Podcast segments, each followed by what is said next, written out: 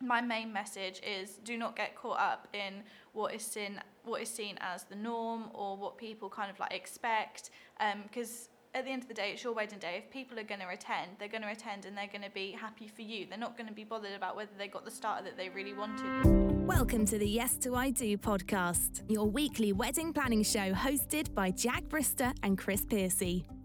Hello and welcome to Yes to I Do, your wedding planning podcast. I'm Jack Brister, I'm your co host today. I'm joined, as always, by Chris Piercy. Today, I had the opportunity to go and speak to Becky, who is uh, the events coordinator at Glen Lodge at Bawburgh Golf Club. We got to find out about their new venue uh, and we talked about the, how to prioritise your wedding day. I must apologise though for my audio quality. I was uh, at Glen Lodge when we recorded this, we were sat in their conservatory. You can't hear me quite as clearly as you can hear Becky, but the important stuff comes straight out of Becky's mouth. This is how we got on. So, Becky, tell us a little bit about Glen Lodge.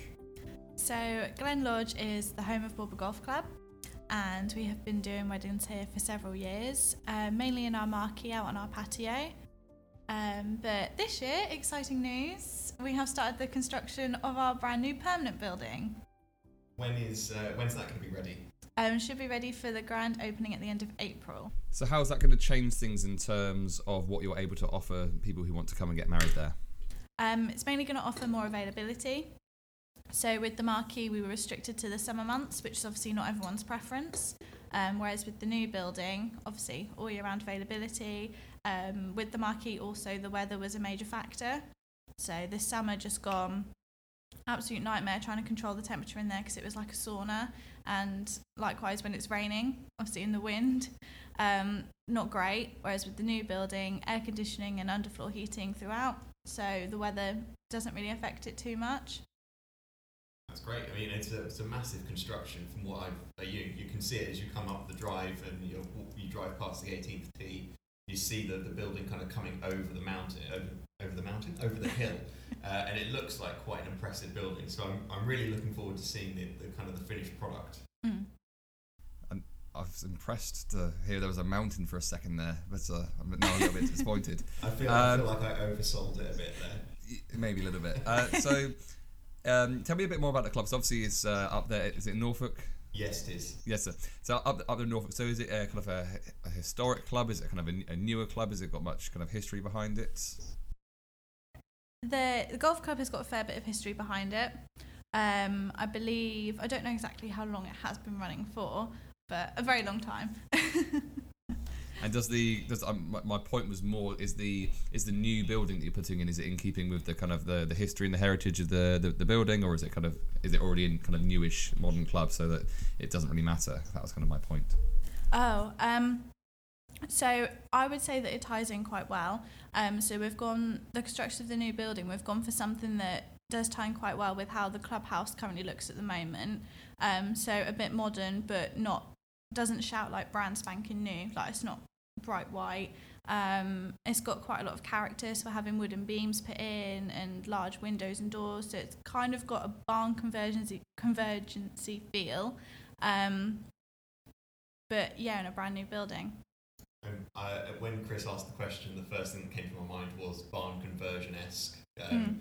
you can see the plan for it on the on the website, can't you? You can Yeah. see what it's going to look like when Yeah. it's finished, and it looks just like a a, a new barn conversion. So I think it's a it's a fantastic, and it's got some great views looking out over onto the 18th um, green, I imagine, as well, won't it, when it's finished?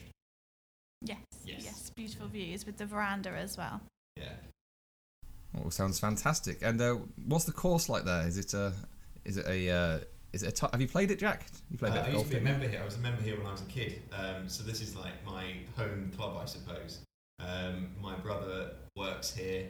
Obviously, um, you know, I know a lot of the guys that work here, and um, yeah, it's a fantastic course. It's uh, 72 uh, par, so um, it's, a, it's a good, tough, tough course. Um, I know they've done a lot of recent changes to it. So they've been moving about, added a couple of new holes, uh, but it's it's a really fantastic course, and um, I think that the clubhouse um, really helps to kind of make the whole thing just seem very cohesive. Uh, it all kind of works quite nicely together. It's not a massive club by any stretch, but I think that works quite nicely for a wedding because it allows Mm. you to kind of have a a a smaller, intimate wedding and not feel like you're wasting space. I think is that fair to yes. say? Yeah, yeah. I think so. So I think it's quite interesting that there's been um, in my time doing weddings, there's been a bit of an explosion of um, golf clubs being uh, more of a place to get married than ever before. I think um, I'm not really sure why that is, um, but do you ever get people who are actually golf fans coming to get married to there because they're golf fans, or they just like the venue and they like the, the, the view and everything else?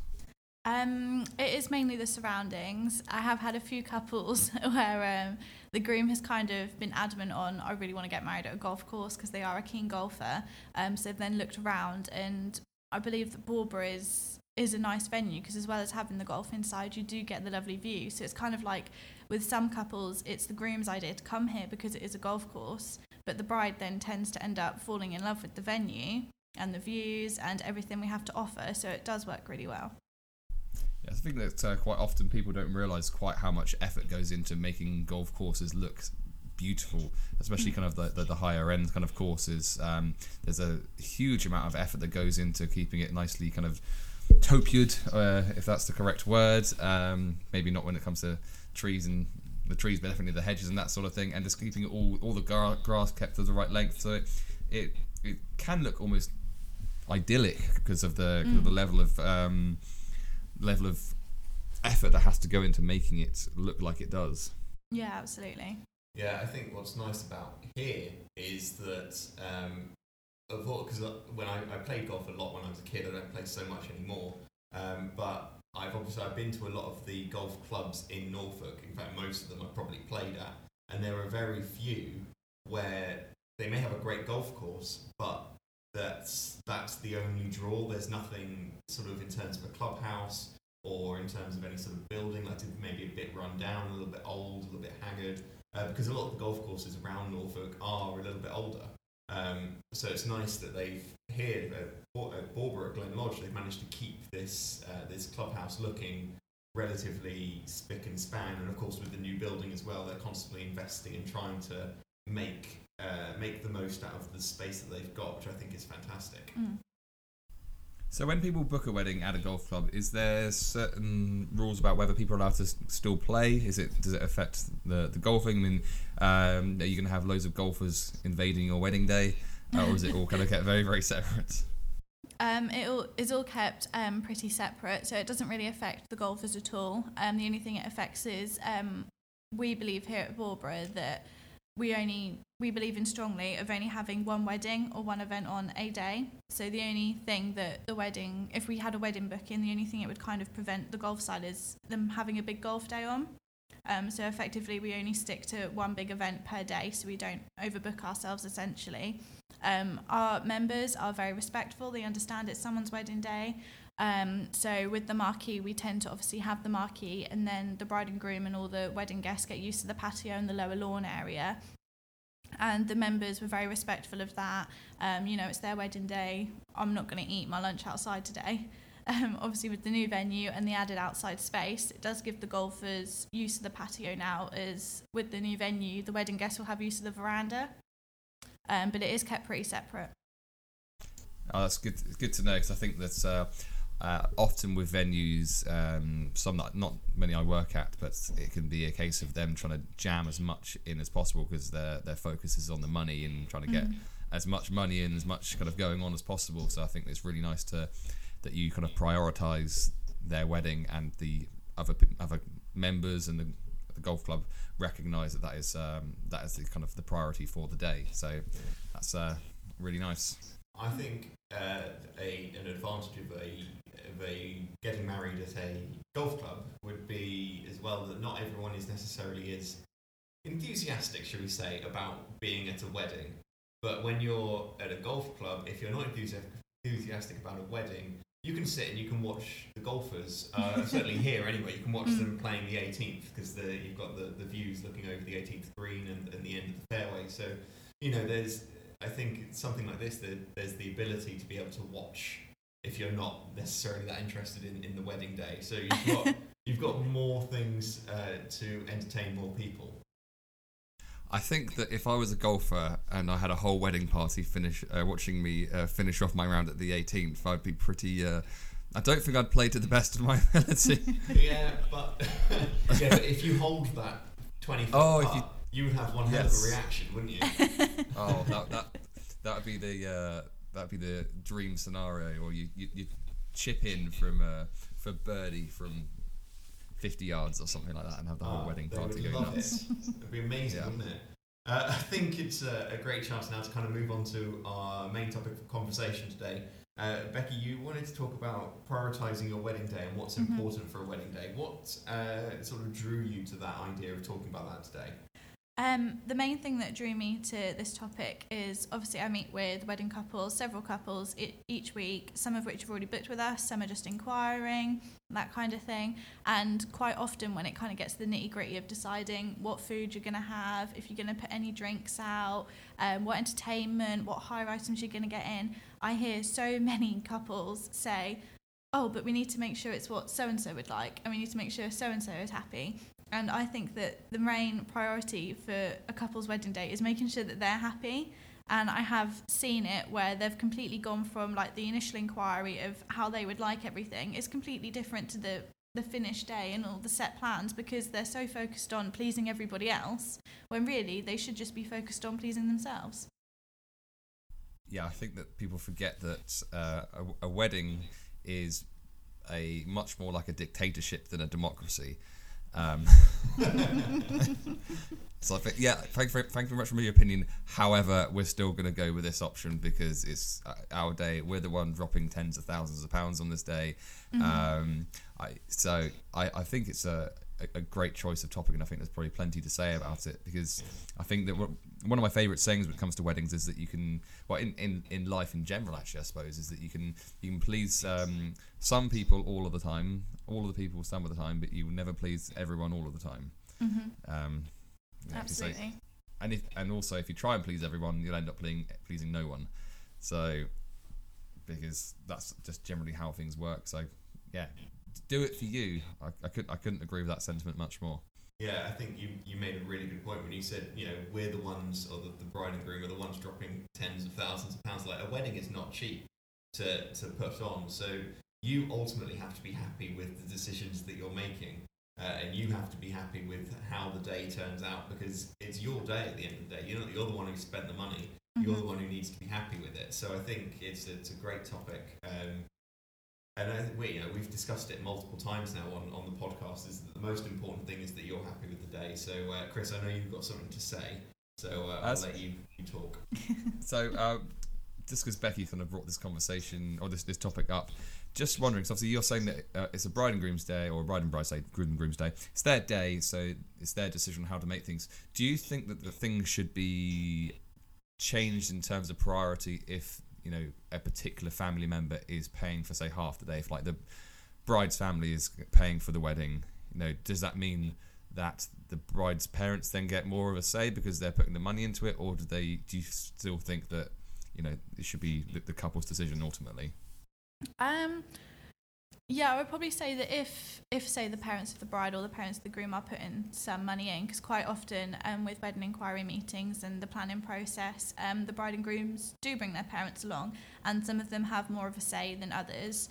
Um, so yes, I do think if they are, you know, contributing some money towards the wedding, they should have a say. But also, the parents should be giving the money through like out of the kindness of their heart because they want the bride and groom to have the best day, not because they then want to kind of control whether they get soup instead of crab cakes for their starter, that kind of thing.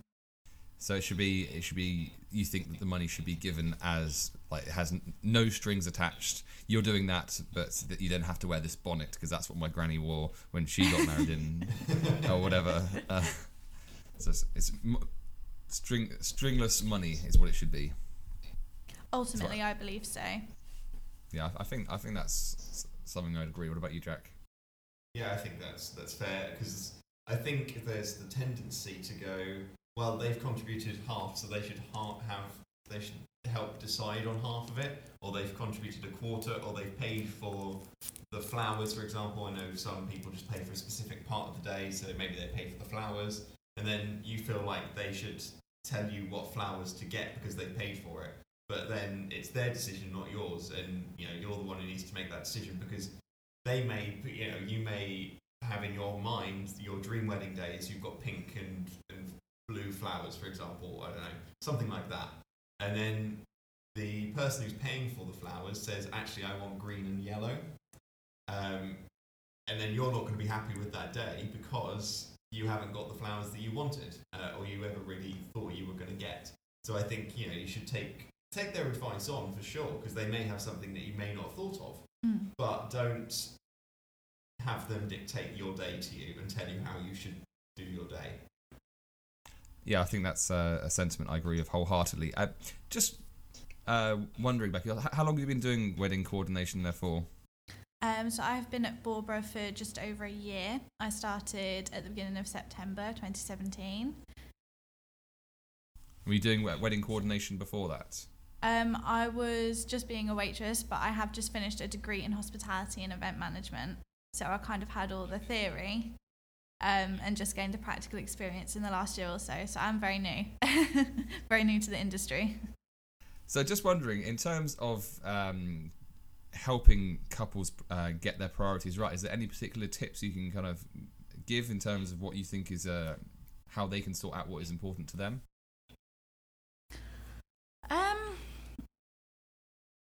Yes, I would say it's definitely a joint decision between bride and groom. Quite often, I always find it a little bit strange when just the bride or just the groom comes in to make the big decisions about what kind of food they're going to have for their wedding breakfast, um, what kind of decorations they want. And I know obviously most commonly the bride does get more of a say than the groom, um, but it is the groom's day as well. Um, so probably just to take into consideration that both the bride and groom are going to have different wants and needs, and to come up with a compromise. I think that's that's fair because I, I mean I tell the story uh, more than once now. I don't know if I've told it on the podcast or not, but I was at a wedding fair a couple of weeks ago, and uh, the bride was giving me some information or something I can't quite remember now. And I was just chatting to the groom and the bride's mother, and I was saying, "Well, what made you choose the venue?" And the groom turned to me and he said, "I didn't care. The bride wanted to get married there, so we got married there." And I think that's uh, all too common a thing that happens when, in fact, the groom could have more of a say, and I think they should have more of a say, really, um, because it is their day as well, and you know they're not just financially contributing, but they're contributing their time and their you know their love, I suppose, to to kind of cementing their love with their their couple. I know it's making you feel a bit sick, isn't it, Chris?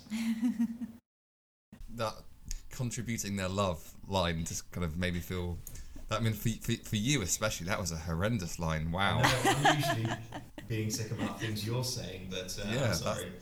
That was much worse than anything I've ever said. Wow. Um, no, I, I completely agree with where you're coming from on that. And I think that when it comes to grooms making decisions, I think there's often a case where they literally don't care. You know, if, if it's like if it's the color of the chair sashes or something like that. I mean, they're from, from their point of view, it's maybe it's just not going to have any impact on the day whatsoever. But I do think that uh, m- more often than people realise, grooms do actually have quite a lot to say or to have an opinion on stuff. Um, but they're also cognizant of the fact that it's the bride's day, so they kind of let them do what they want. And then they will often get asked, "Oh, what's your opinion on this?" And when they do get asked about something, it might then be something they don't care about. So like, "Oh, whatever you want, darling," because and when they say that, I I do think that is coming genuinely from a place of hmm. I, I literally whatever you want because it makes no difference to my part of the day whatsoever. But I do think that if grooms do have a strong opinion on something, then they should stand up and say something. But you know, obviously that's going to vary from relationship to relationship. think I think the main the main message of because loads of people will prioritize different things. Like for some couples, the food will be the most important aspect of the day, so that will be what they prioritize most. And like likewise, um, might be entertainment. Some other people it might be really important for some other couples to provide drinks all evening. So it does vary couple to couple. My main message is do not get caught up in what is seen what is seen as the norm or what people kind of like expect because at the end of the day, it's your wedding day. If people are going to attend, they're going to attend and they're going to be happy for you. They're not going to be bothered about whether they got the starter that they really wanted or not, um, or the decoration they're not particularly a fan of. They're not going to worry too much about that.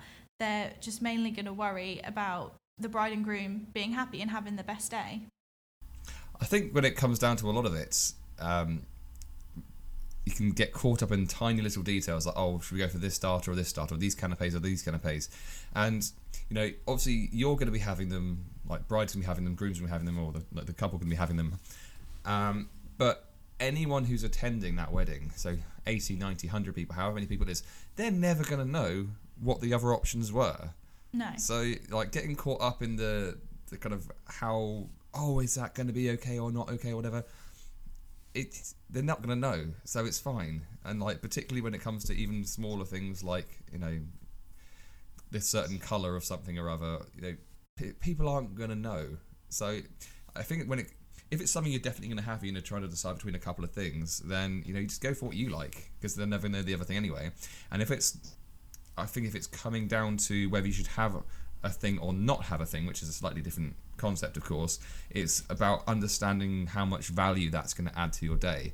Um, and that is very much different to the cost of it. Cost and value are not the same thing at all. And I think this is something that we we've touched on quite a few times on the podcast, Jack, but we haven't really gone into any detail on it yet. No. Yeah, I think that's uh, something that does need to be talked about, and perhaps we could do it in uh, February's Facebook Live uh, podcast episode. So I think that'll be a good one to, to kind of talk about. But now I think is a good time to move on to our quick fire questions. Uh, Chris, do you want to ask the first question? That was a uh, was that a rhetorical question? That Uh, yeah, it was your ask, Chris asked the first question. Becky, Hello. quickfire question number one. What is your number one tip for couples choosing a venue?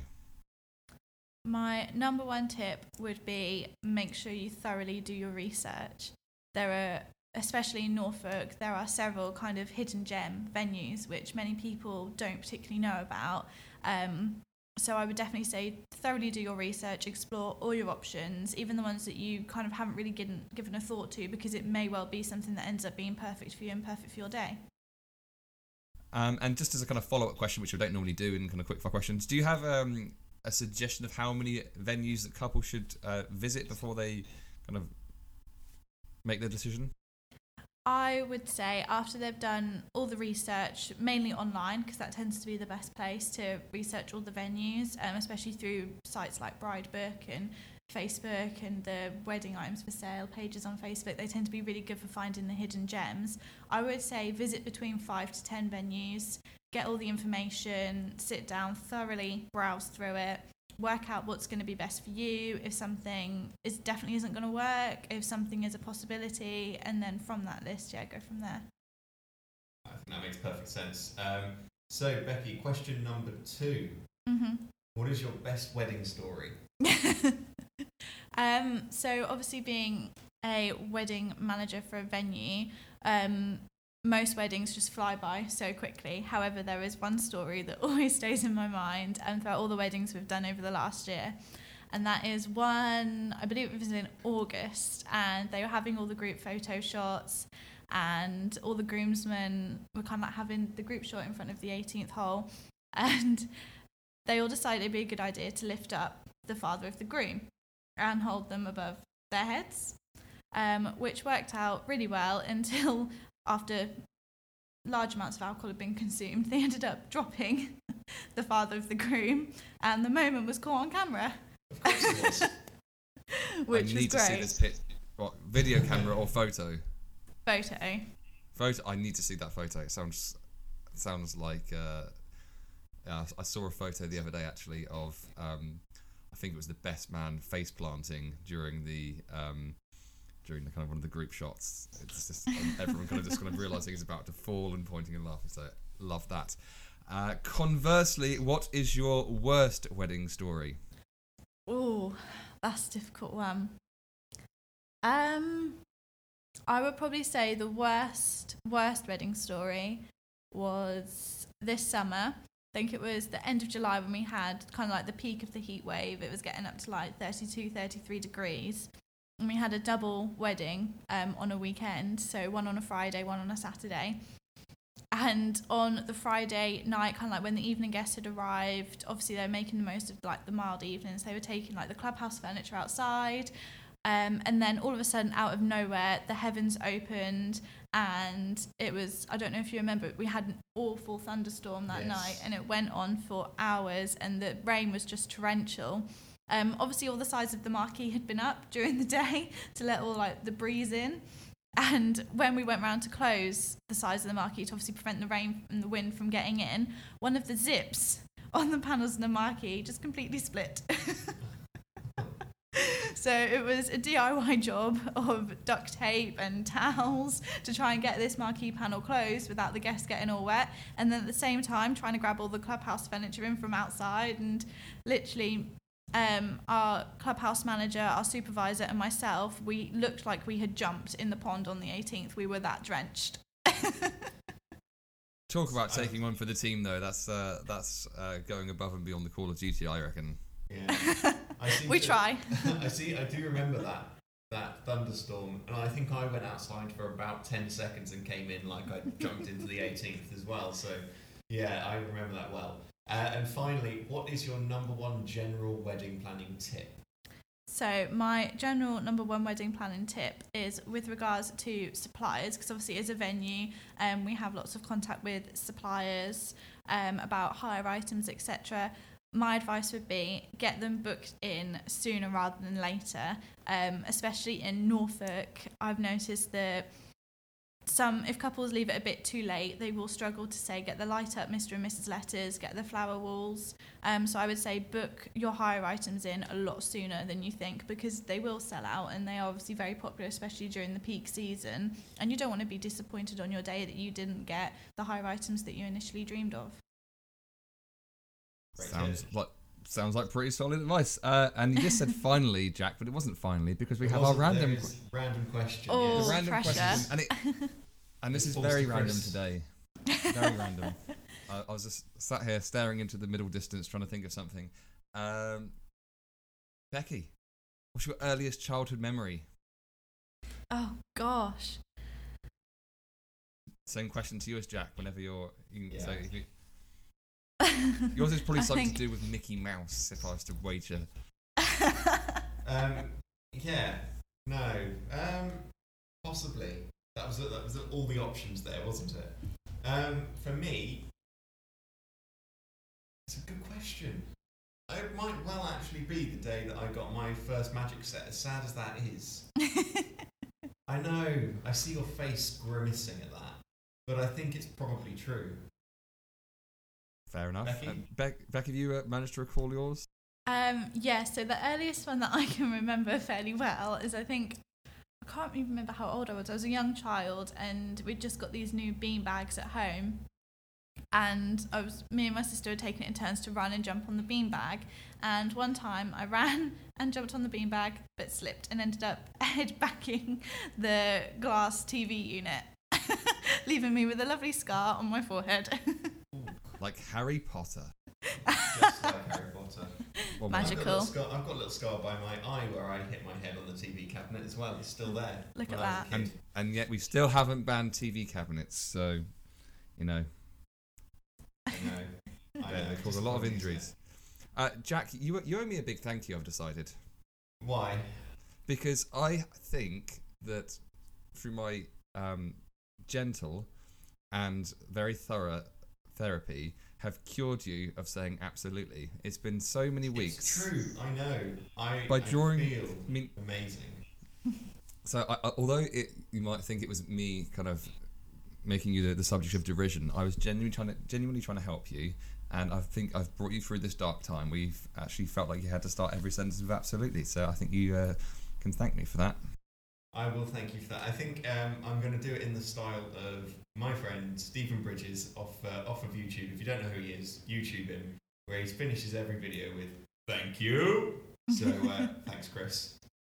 You're welcome. Uh, so, if people want to know about uh, the venue, how can they get in contact with you, Becky? Um, so we've got a website which is www.bawburgh.com or you can find us on Facebook as Glen Lodge Bawburgh. Same with Instagram and yeah, just get in touch with us. Perfect. Chris, if people want to find out more about you, where can they go? they can go to chrispiercymagic.co.uk. Piercy is spelled P I E R C Y. Also on Facebook and Instagram. And Jack, you beautiful coiffed man. That's How me. can they get in? How can they find out about you? Uh, if people want to find out more, they can go to www.theluxurymagician.com. You can find me on Facebook, Jack Brister, The Luxury Magician, or you can find me on Instagram at jbristermagic. Uh, and that brings us to the end of the episode. Thank you so much for coming on, Becky. Thank you very much for having me. And uh, we will be back next week. Bye. Bye bye. Bye. Thank you for listening to Yes to I Do. Please remember to like us on Facebook and follow us on Instagram using the tag at Yes to I Do podcast.